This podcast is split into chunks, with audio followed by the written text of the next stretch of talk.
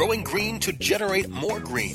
Welcome to the Grow Show with Kyle Kushman. Each week we plant the conversational seeds about cultivation and the changing climate of cannabis culture. We'll peel back the layers of benefits of the world's most versatile plant, from food to fuel, from remedy to resource. CannabisRadio.com proudly presents The Grow Show with your host, multi award winning grow master and respected cannabis consultant, Kyle Kushman.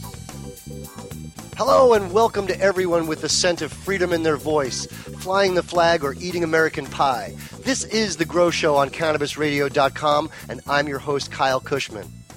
Today's show is about veterans fighting for cannabis reform. Here in the United States, we hear a lot about veterans, cannabis, and post traumatic stress disorder, also known as PTSD. Increasingly, veterans from across the country are raising their voices, and they deserve to be heard. What are they saying? Well, cannabis works. Our guest this week is Al Byrne.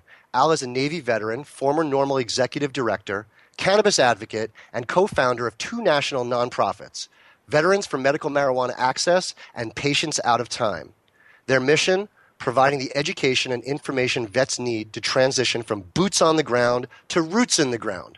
I'd like to extend a very warm Grow Show welcome and thank you for your service, both military and civilian. Welcome to the show, Al Byrne. Thank you. It's nice to be here. Great. Thanks for coming here today, Al. You know, this is a really important interview for me as I have always considered marijuana medicine, and it is extremely effective for PTSD.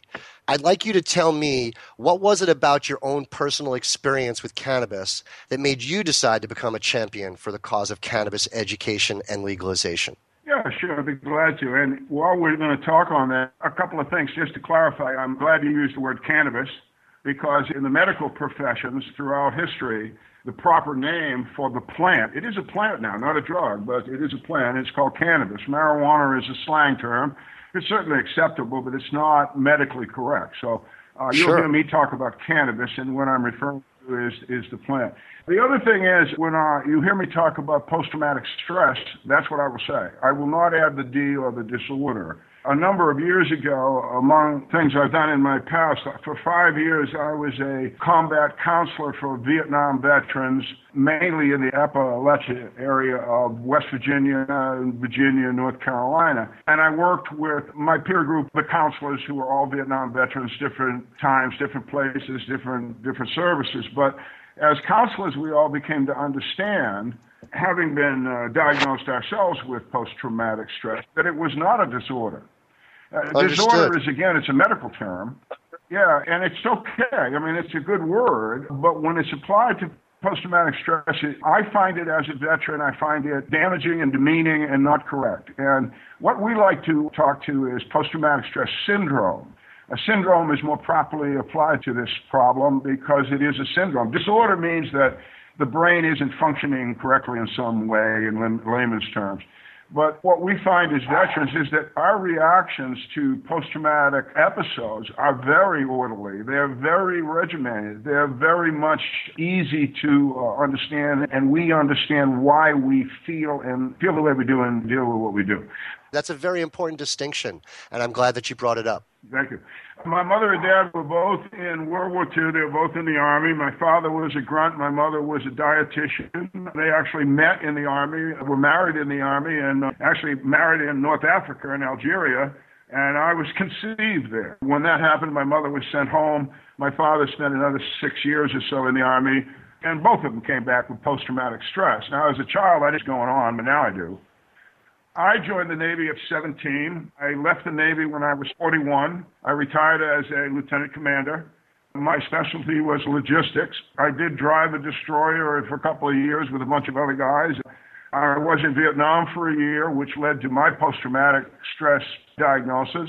I spent about uh, seven and a half, almost eight years with the Seabees, which are fellows that go out there. We're all infantry, but we also build things. I found that constructive after Vietnam, where all I saw was destruction. I went to the Seabees and we actually built things, and that was helpful.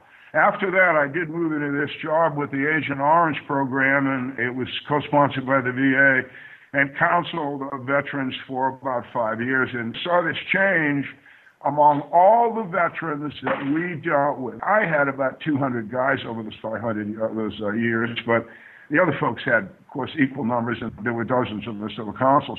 So what we all saw was that these guys were heavily into alcohol these Vietnam vets, most of them that we encountered would have stayed away from the Veterans Health Administration, the VA. Had bad, bad experiences, especially here in Virginia. It was a sad hospital situation here. It was very unacceptable. They just stayed away and they self medicated with alcohol.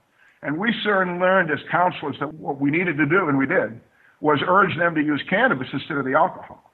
In doing so, we saw the uh, another happening is that those guys that were using prescription drugs, whether they were getting them from the VA or they're getting them from the local docs, also started to reduce their use of these prescription drugs, these pharmaceuticals, and a lot of them just stopped using altogether. They stopped using alcohol altogether.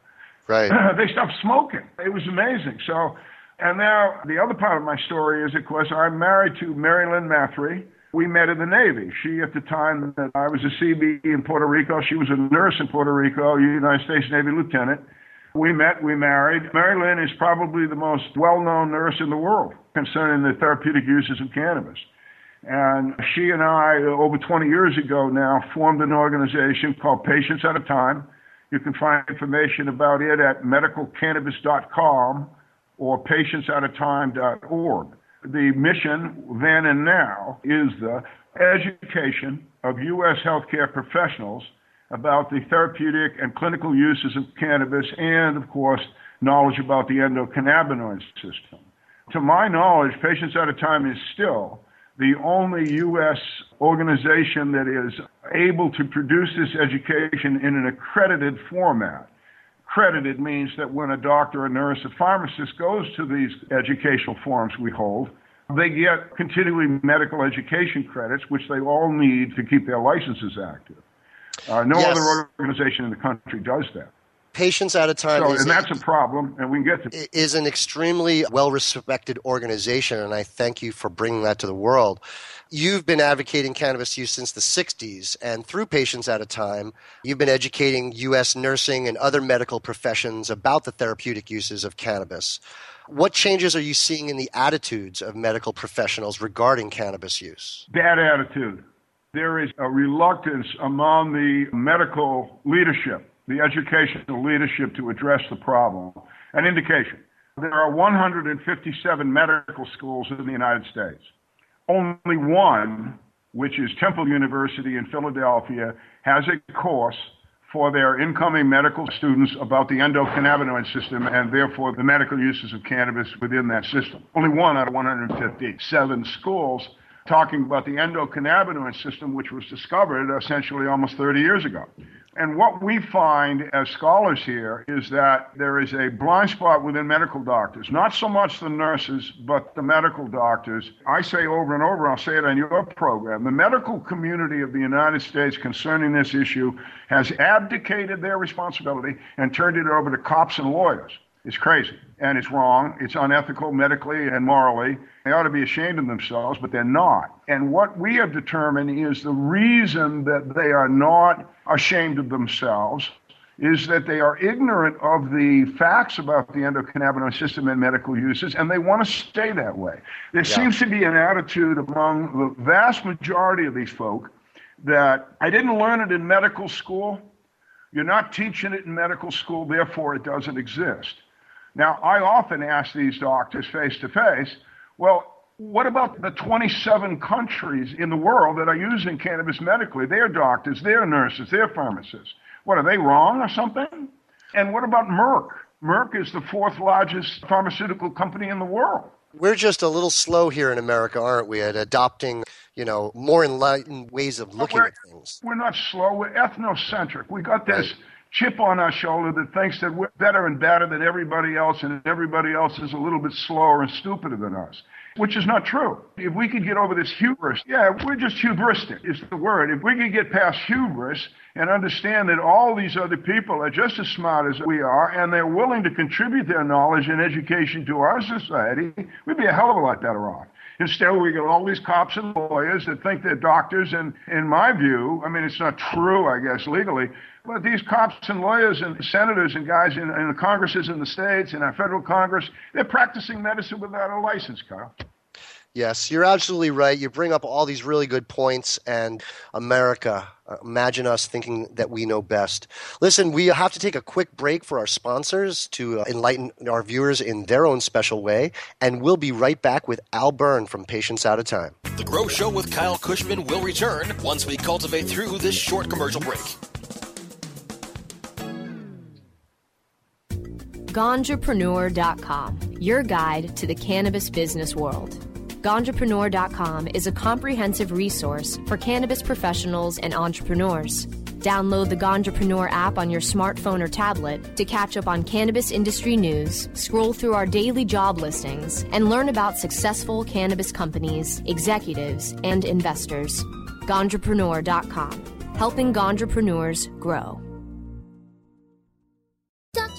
Hurry! Its temperature is shooting past a thousand degrees Fahrenheit. It's burning up. I'm afraid for this little guy, it's just too late. What caused the problem? Only Dr. Dabber can maintain the perfect temperature for a smooth tasting, slower burn. This standard vaporizer lost all of its health benefits, sending it up in smoke. So you're telling me that most vapor pens burn so hot they produce smoke, not vapor? Correct. Keep away from those standard vaporizer pens and turn to Dr. Dabber. Doctor's orders. Less heat, more flavor. From high atop Mount Soledad in San Diego, California, 100 feet above sea level. Good morning. It's good news with cannabis nurse Heather. This plant is amazing. Positive change is happening. We did it. No matter who you are, you can make a positive impact on the world. I would rather be illegally alive than legally dead. And that quote helped to give you strength. Nurse Heather is only on CannabisRadio.com. Good morning, cannabis nurse Heather. Time to plant some more conversational seeds. You're listening to The Grow Show with Kyle Kushman, only on CannabisRadio.com.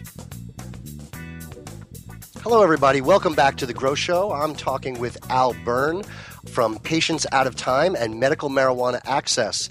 And we're talking about the ignorance that this world has on PTS, post traumatic stress syndrome, and how it affects our veterans and others.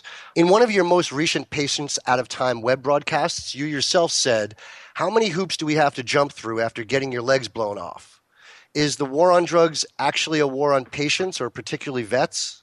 Yeah, I've always seen the war on drugs as a war on people. I call it a pogrom, P O G R O M, which is normally a word assigned to like the Holocaust that the Jewish people went through, where people are persecuted because of their religious beliefs. That's a true meaning of a pogrom.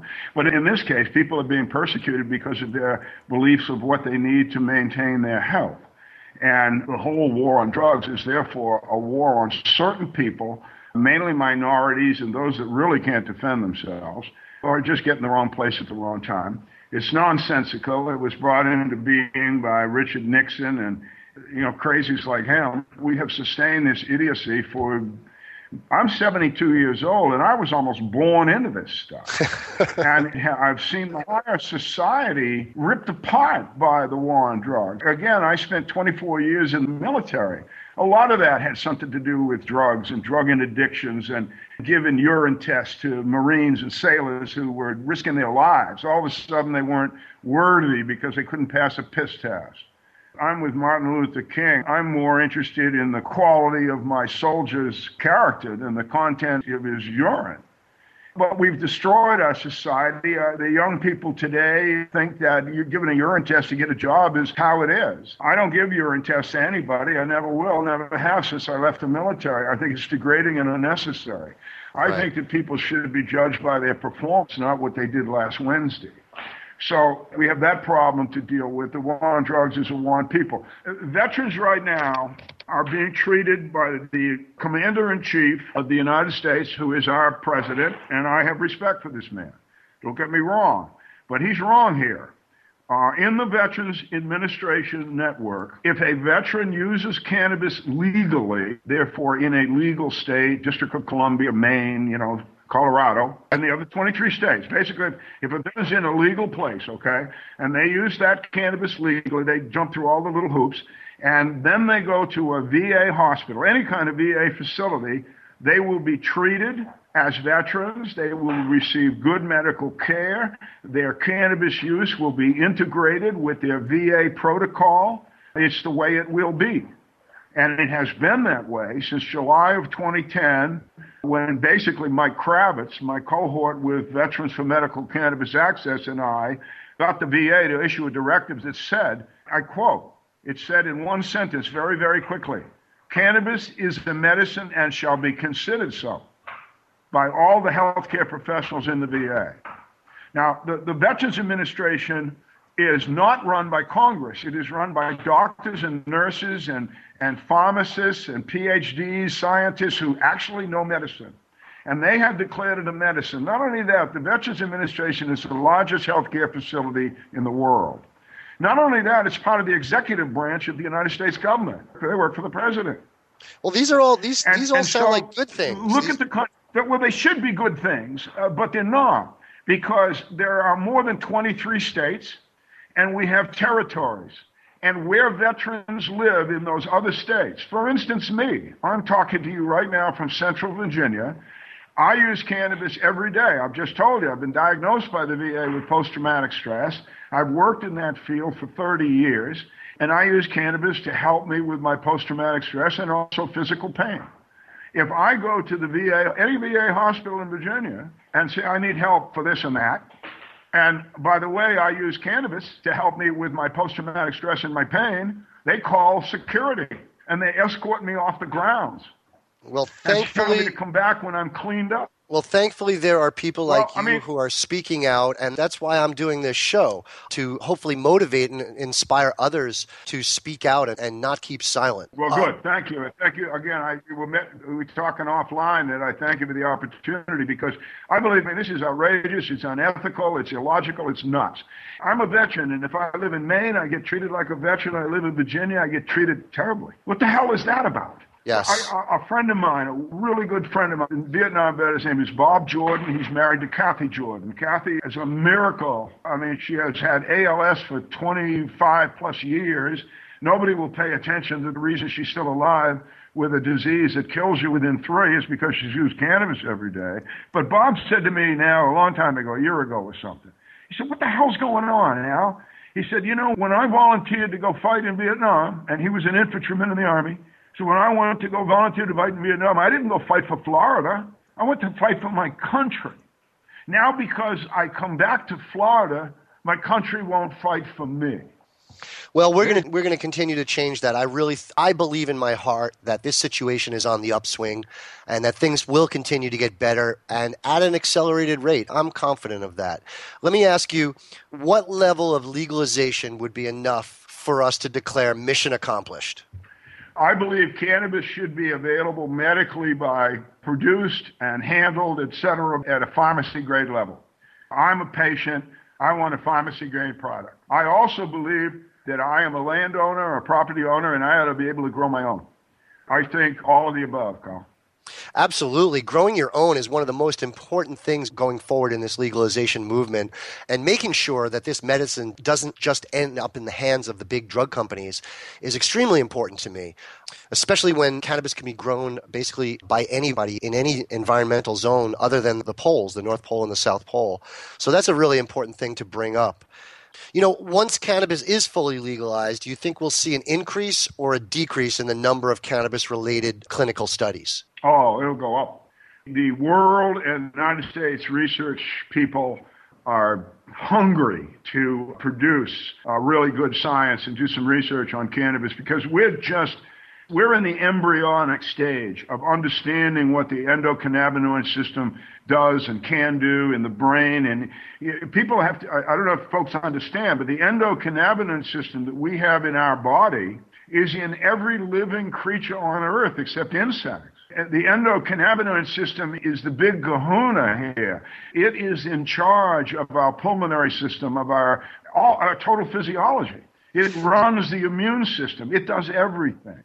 You're so speaking- if the if the endocannabinoid system is running at a good speed, then everything works well. So it's a big circle here. But we don't know enough, Kyle. We don't. Even worldwide, as much as we do know, there isn't a scientist that I've met in the last 30 years that doesn't want to know more, including me. And I'm not a scientist. I just want to know more about what I'm doing.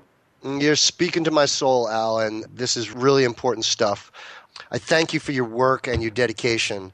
You know, everybody knows that pain is the most commonly cited reason for the medicinal consumption of cannabis, and rightly so. Thousands of our troops have returned home with life changing physical injuries.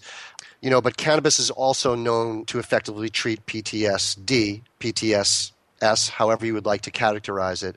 And yet, there are very few states in which it is a qualifying condition. So we have to keep educating and keep speaking out about the amazing benefits of cannabis. And unfortunately, I think we're out of time, Al. And just thank you so much for your work and what you've done.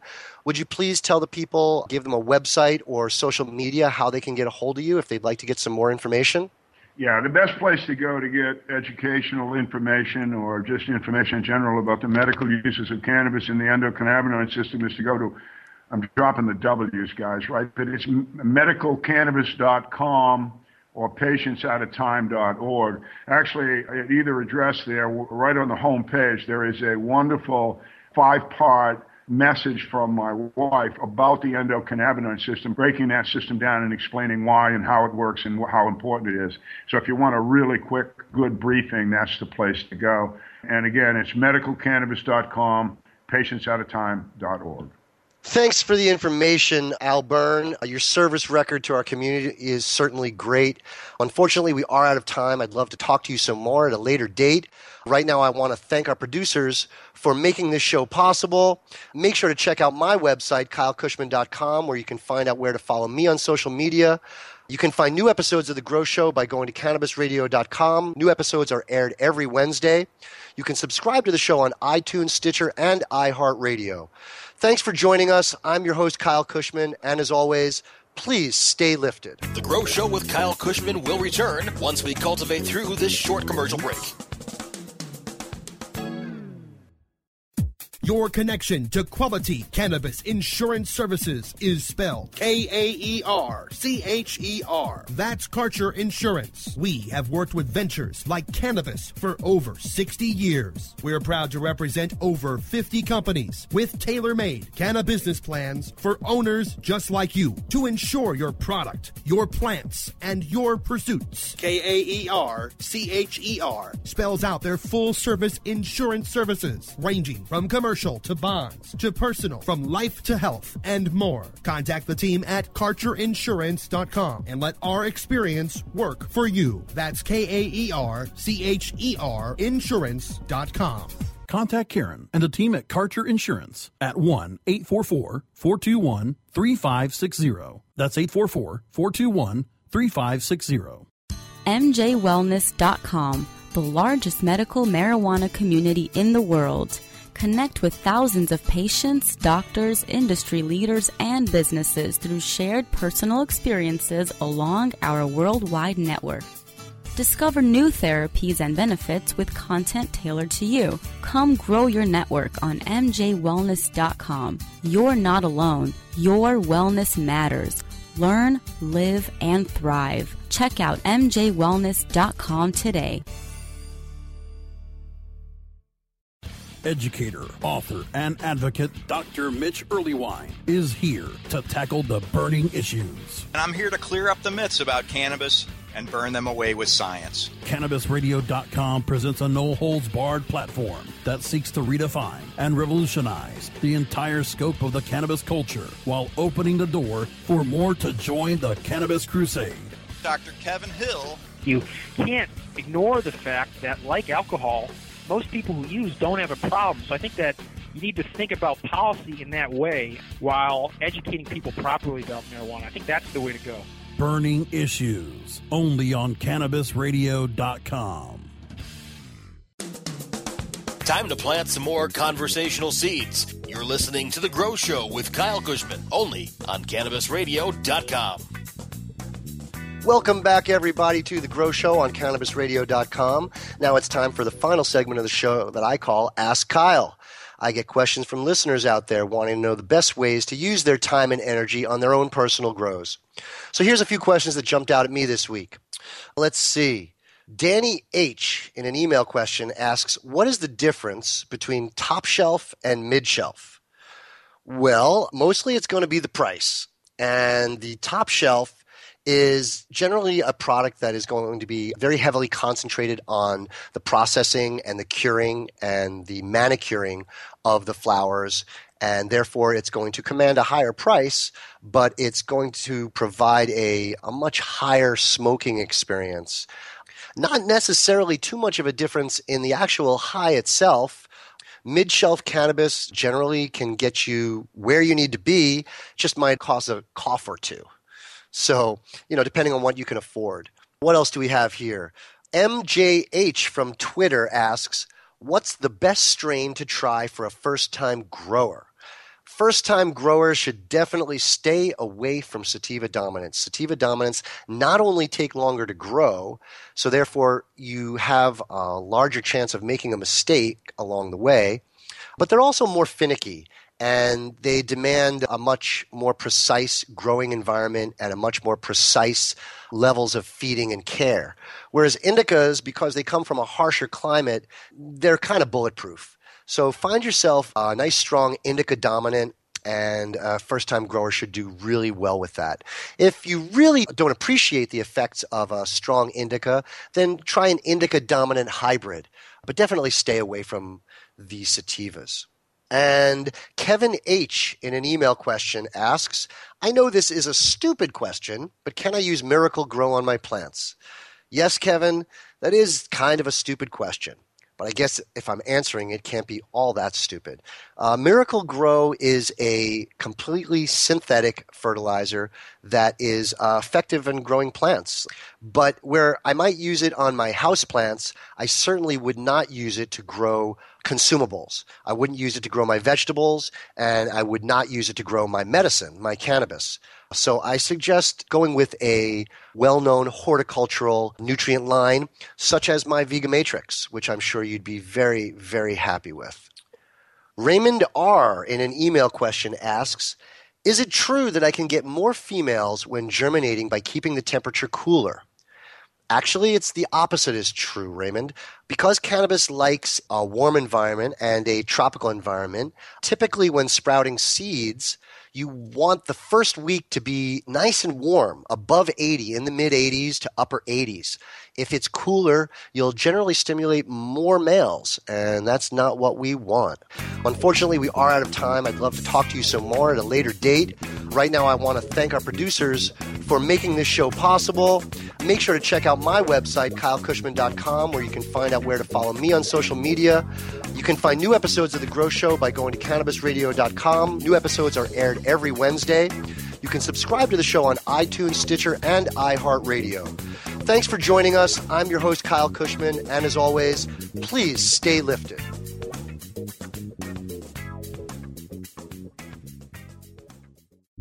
The opinions expressed on this CannabisRadio.com program are those of the guests and hosts and do not necessarily reflect those of the staff and management of CannabisRadio.com. Any rebroadcast or redistribution without proper consent of CannabisRadio.com is prohibited.